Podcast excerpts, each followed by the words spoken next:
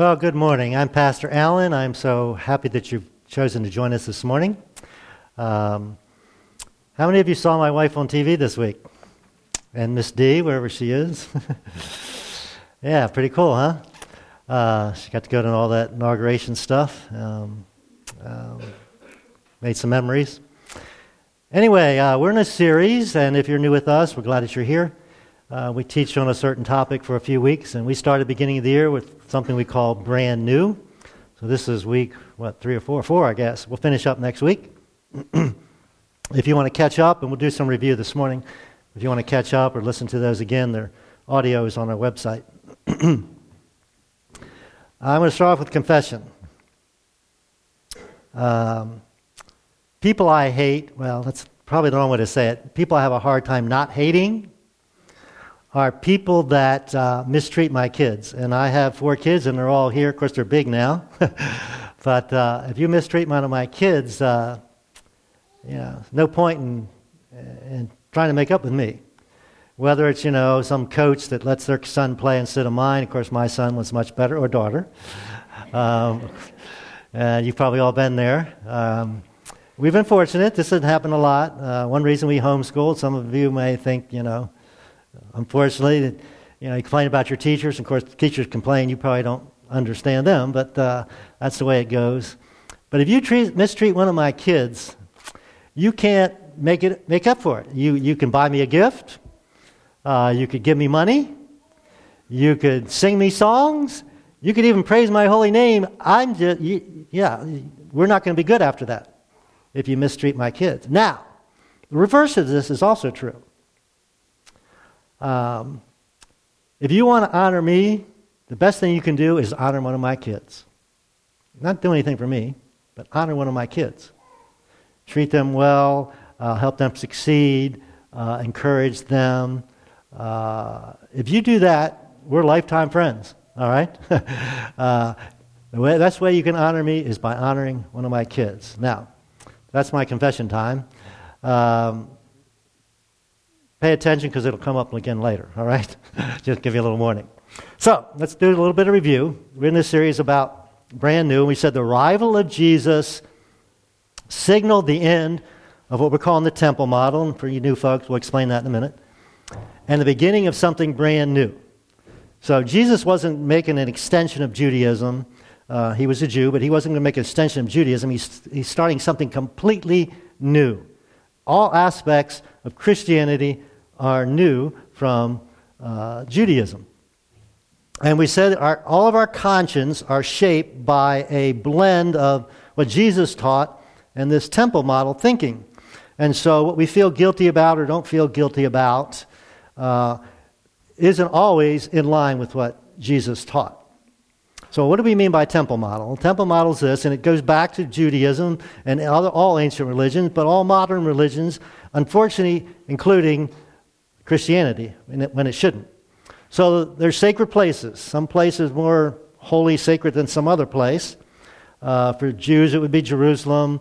For Muslims, it would be Mecca. If you're Catholic, it might be Rome. So certain places are more sacred than other places. So consequently, you want to connect with God, you go to the sacred place. So you have sacred texts, so there'd be these writings. For us, we would say the Bible. For other people, it would be other writings. And these are sacred texts that have certain instructions and teachings in them. But for most of history, we needed sacred men to tell us what the sacred texts mean. For most of history, people couldn't read it for themselves. But if you could read it for yourselves, the sacred men would tell us we couldn't understand it, so we need to tell you what it means. And so we stand in that place of power telling you how you can connect with God or not, how to go to heaven or if you're going to go to hell. Tremendous power, these sacred men, as they interpret the sacred texts in the sacred places, and everybody else is the sincere followers. Now, as I said, most of history, they had to be followers, but today, I think a lot of the followers are just too lazy to figure it out for themselves because I think we have the capability of doing that. Then last week we talked about what happened in history. Church got off to this fantastic start, but in the 3rd and 4th century, this amazing thing happened. The Roman emperor got saved, that we would say saved, connected with God, and he made Christianity the state religion of the Holy Roman Empire. And that's when the temple model started to creep back in. And so Christianity, when it was a minority, persecuted minority, it wasn't a problem. But when it became the majority, then we wound up with sacred places, sacred texts, sacred men, and sincere followers. And then we fast forward over 1,000 years, 500 years ago, we had this thing called the Protestant Reformation, started by Martin Luther. And it wasn't no fault of his or anybody else, but again, some more of this temple model thinking crept in, as he didn't want to break off, he didn't want to start a new church, he wanted to reform the Catholic Church. And of course, history tells us then we got all these different denominations, and all these different denominations, 1,000, are not based on this new commandment that God gave, but on interpretations of sacred texts. So, what was brand new? Everything was brand new. Jesus said there's going to be a new covenant, going to be a new way to relate to God, and it's going to be better than the old way. In fact, Jesus is going to do it all, and then through Jesus you can relate to God. There's going to be a new commandment. Now you got that whole old. For them, they had the whole Old Testament, 600 and some rules. He said, okay, we're going to just boil it down to the most important thing: love God and love your neighbor. And so this became the new ethic. This is the way you judged how you should act and how you should treat people. It was filtered out of this new ethic. And so began this new movement we call the Way, or the Christianity, and. We talked about the word church is a bad translation of the Greek word ekklesia. We don't like to use a lot of Greek, but that word means gathering or a group of people. So this was a movement based on groups of people, not sacred places and not sacred people. So this temple thinking is crept back in the 4th century into Christianity, and again it was reinforced during the Reformation, and it's still alive and well today. In most of Christianity. The problem is it holds us back personally in our relationship with God and our spiritual growth, and it holds back our church and all of Christianity in doing what God would want us to do. And then I gave you a couple examples last week. We'll review those. This is how you can kind of judge if you're falling back into what we call temple thinking. So have you ever felt guiltier about missing mass or church than mistreating somebody at work or at home? So I maybe missed church for a couple of weeks. I really got to get back into church. And then, in my case, I yelled at my wife or yelled at my kids, and that doesn't bother me. Have you ever felt more guilty about that? That's temple thinking. It's not Jesus thinking. Another example was, you ever sit around wondering how close you could get to sin without actually sinning? And I get this question, our pastor, is this a sin? The question being, how close can I get without crossing the line, without getting God mad at me, without God kind of zapping me and, me losing my job or whatever, getting sick. All right. So I think this sinning stuff is fun, so I want to have as much fun as possible without, crossing that line. Where's the line? And have you ever thought of that? And I think we all have. Then that's temple thinking. Of course, this is in opposition to the fact of being as close to God as we can be. And then another example is this. If you believe there's a ritual or some religious activity that makes you right with God, removes your responsibility to make restitution to someone you've harmed. And in our church model, we have this 1 John passage where you confess your sins, God is faithful and just to forgive your sins. So no matter what I've done to anybody, as long as I pray that little prayer, everything's good. Well, no. Jesus said, no, not everything isn't good just because you pray that prayer. Or maybe because you come to church or celebrate the Lord's Supper, or get baptized, whatever it might be. So any religious activity, any activity that keeps you from loving another you is temple thinking, not Jesus. So ultimately, the temple model is you-centered. It's about what you can do and how you can relate to God. What must I do to believe and make and keep things right between God and me? That's temple thinking. So, if I go to church every other Sunday, is that enough? Or do I have to go every third week, once a month? You know, do I have to read my Bible every day or every other day or once a week? Or do I have to read it all? Do I have to put a certain amount of money in the offering plate? Do I have to help certain people in need? List can be endless. What must I do or believe to keep things right between God and me? So I have to believe this kind of line of theology or this line of theology. And again, that's why we got all these denominations.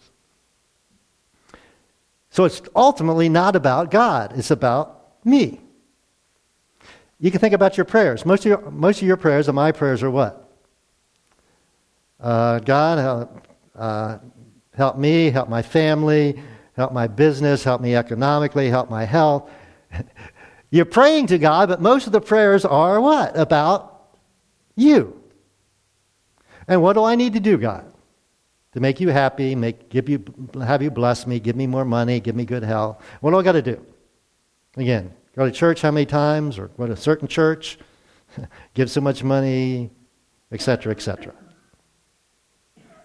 So, temple thinking always gravitates to rules and rituals. What must I do to make things and keep things right between God and me? So this ritual, I have to do that baptism thing. Do I have to do that? Do I have to, do communion, Lord's Supper? What rituals do I have to do? Not work on Sunday, whatever it might be.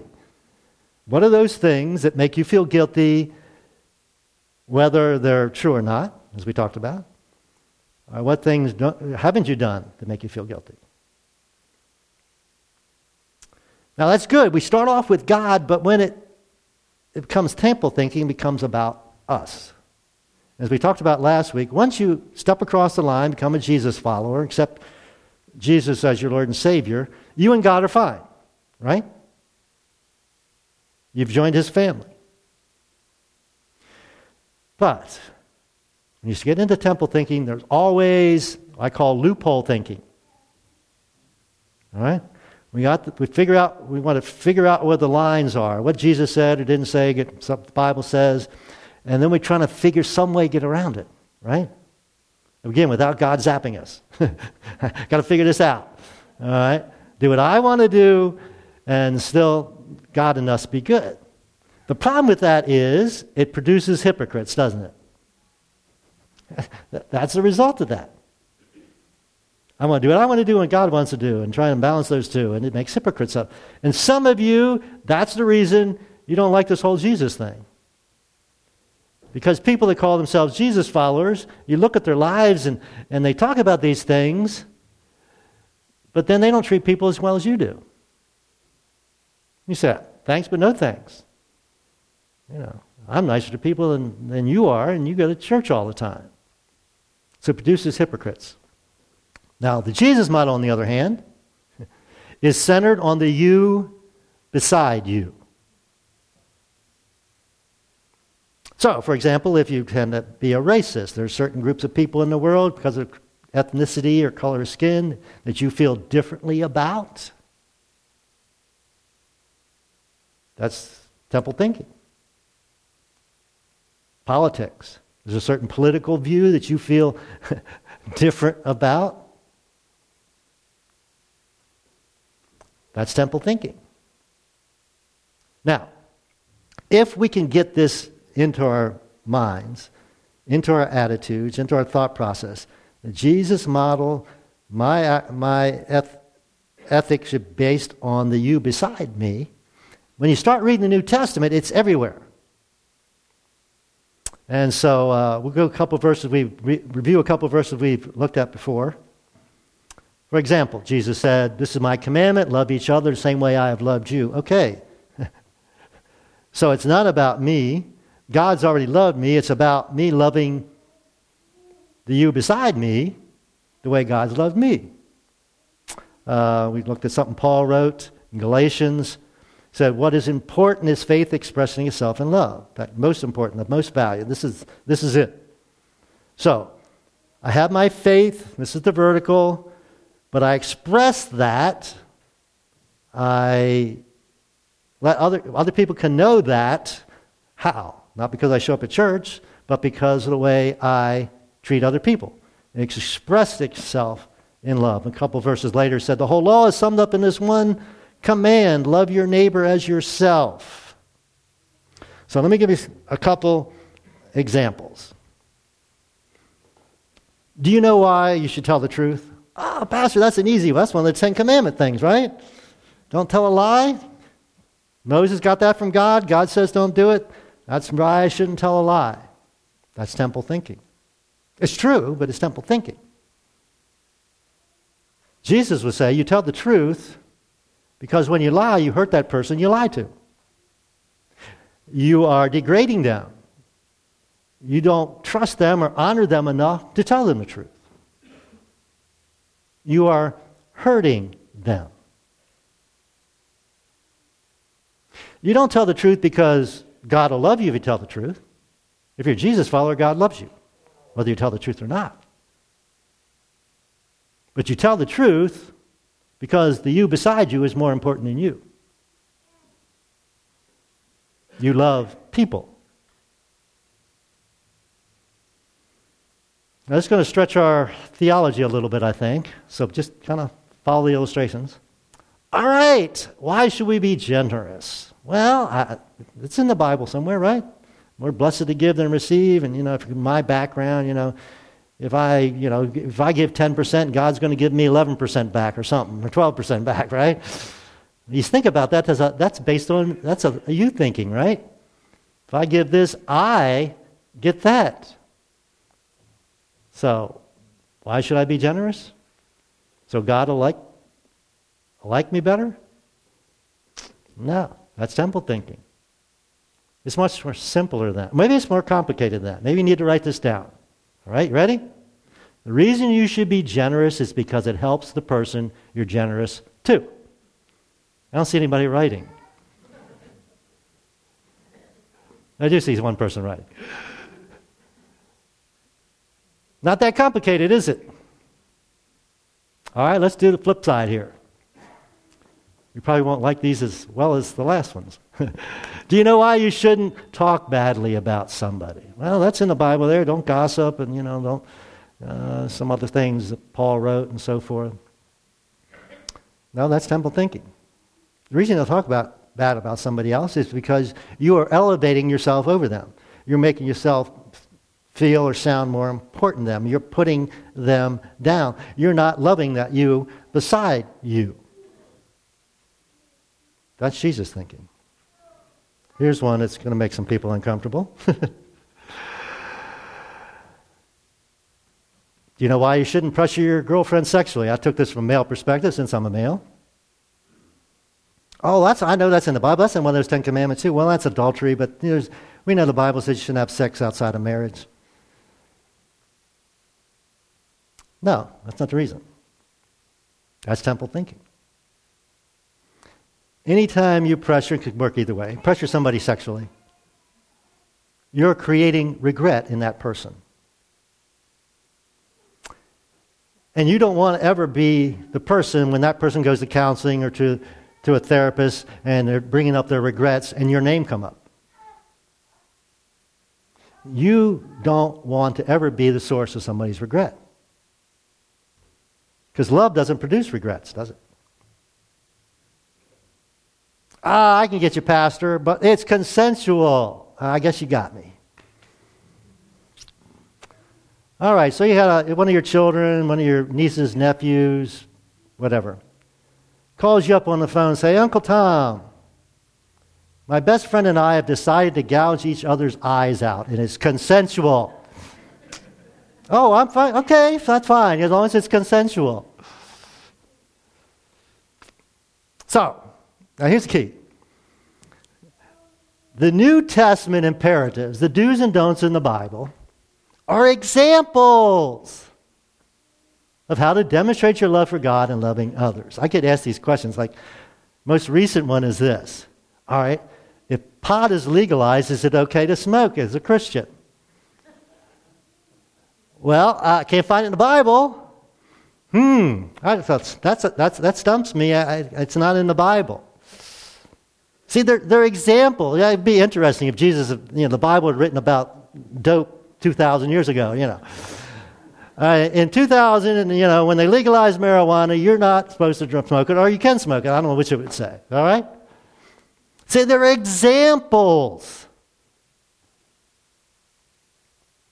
So again, we start looking at, it's in the Bible, isn't in the Bible, can I, you know, one person says it means this, one person says it, that's loophole thinking. It's about you. And we should live no regret living. So these imperatives in Scripture, in the Bible, the do's and don'ts, aren't ultimately for your benefit. You do benefit, but they're not for your benefit. They're for the you beside you benefit. So it kind of boils down to this. The Jesus model is less complicated. Yeah? And so pushback. I always like to talk about pushback. Oh, pastor, it just sounds like you're kind of, this is like Christian Woodstock. This is like Christian hippies, right? Why don't we all get along and just love one another, right? Now, I grew up in the 60s, so I know all those songs, and I experienced that. Well, let's just think about this for a minute.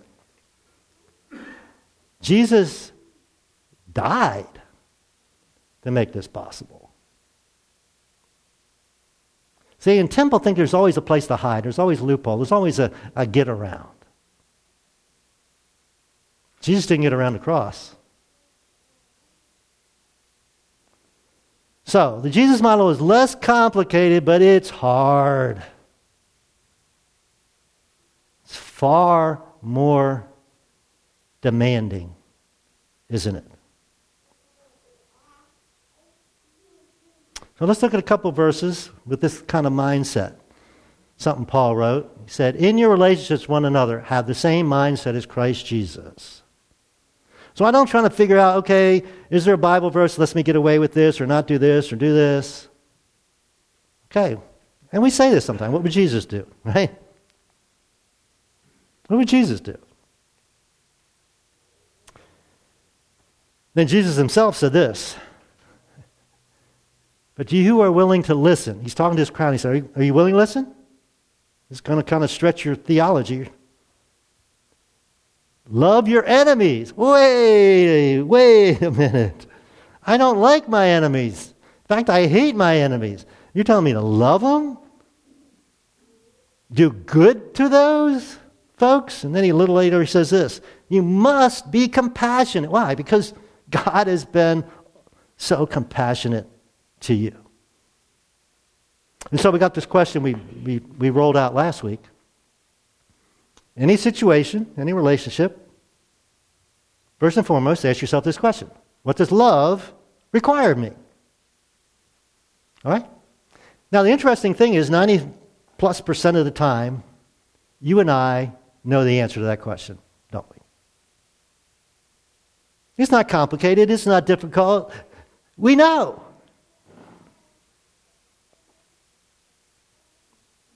See, God asked that question, and the answer was he had to send his son to earth to suffer and die. Jesus asked himself that question, and consequently he had to suffer and die. That was what love required. And you and I, if you're a Jesus follower, again, if you're not, we're glad you're here. That we think this stuff makes life better for you, even if you're not a Jesus follower. And everything else is ultimately details. Can you imagine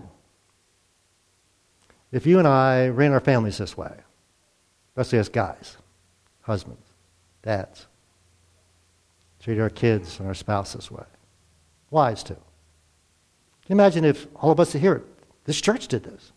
What if our community, what if Smithsburg, people in Smithsburg did this? What about the church worldwide? The early church did. They got it right. The Bible uses this interesting phrase, it turned the world upside down. They had no Bible.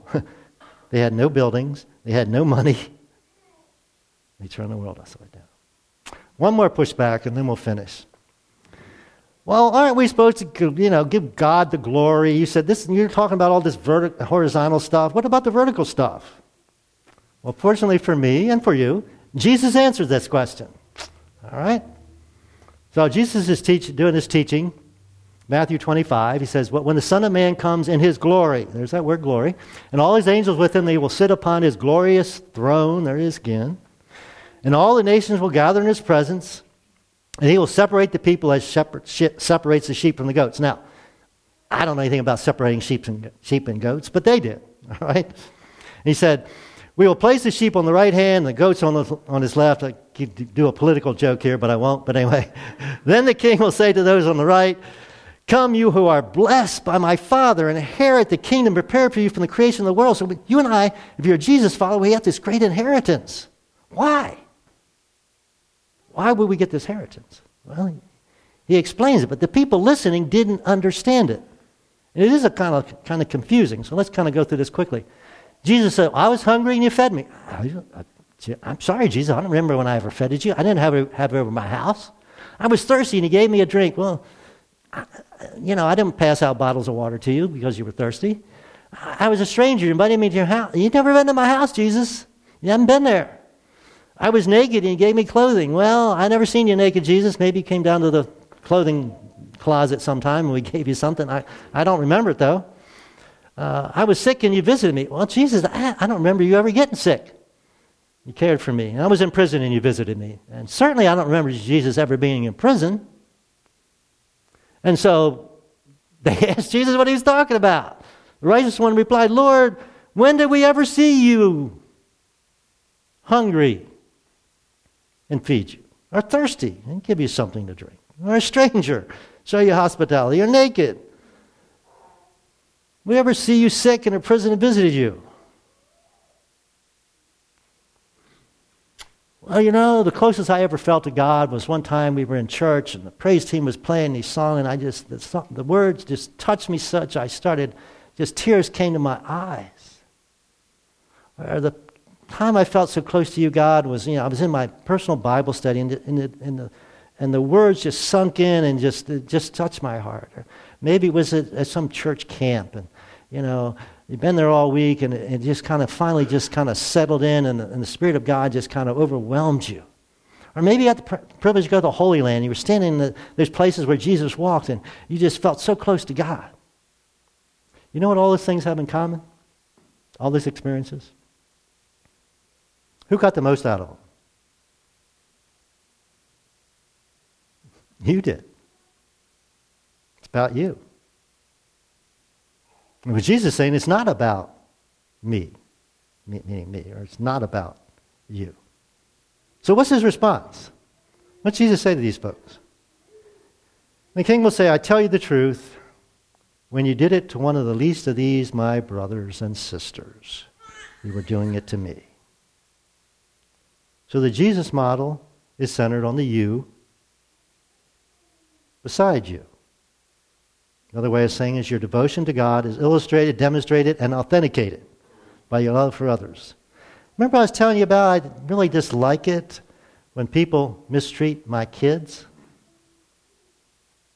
But also, the way you can most honor me is not by buying me gifts or giving me money or singing songs to me or praising my holy name. It's by treating my kids with honor. So it has nothing to do with me. So whatever you do for one of them, it's like you are doing it for me. You want to love God? You honor the you beside you. I know this is stretching your theology. It'll take you some time to process this. But that's the kind of God we serve. Let's pray. Thank you, God, that you, Jesus, made this completely new thing called Christianity the way. And I hate it, God, I know you do, that we've let all this temple thinking creep into our personal lives and our church life. Let us get back to first sets of Christianity. Let's get back to being about horizontal, because we're good with you through Jesus.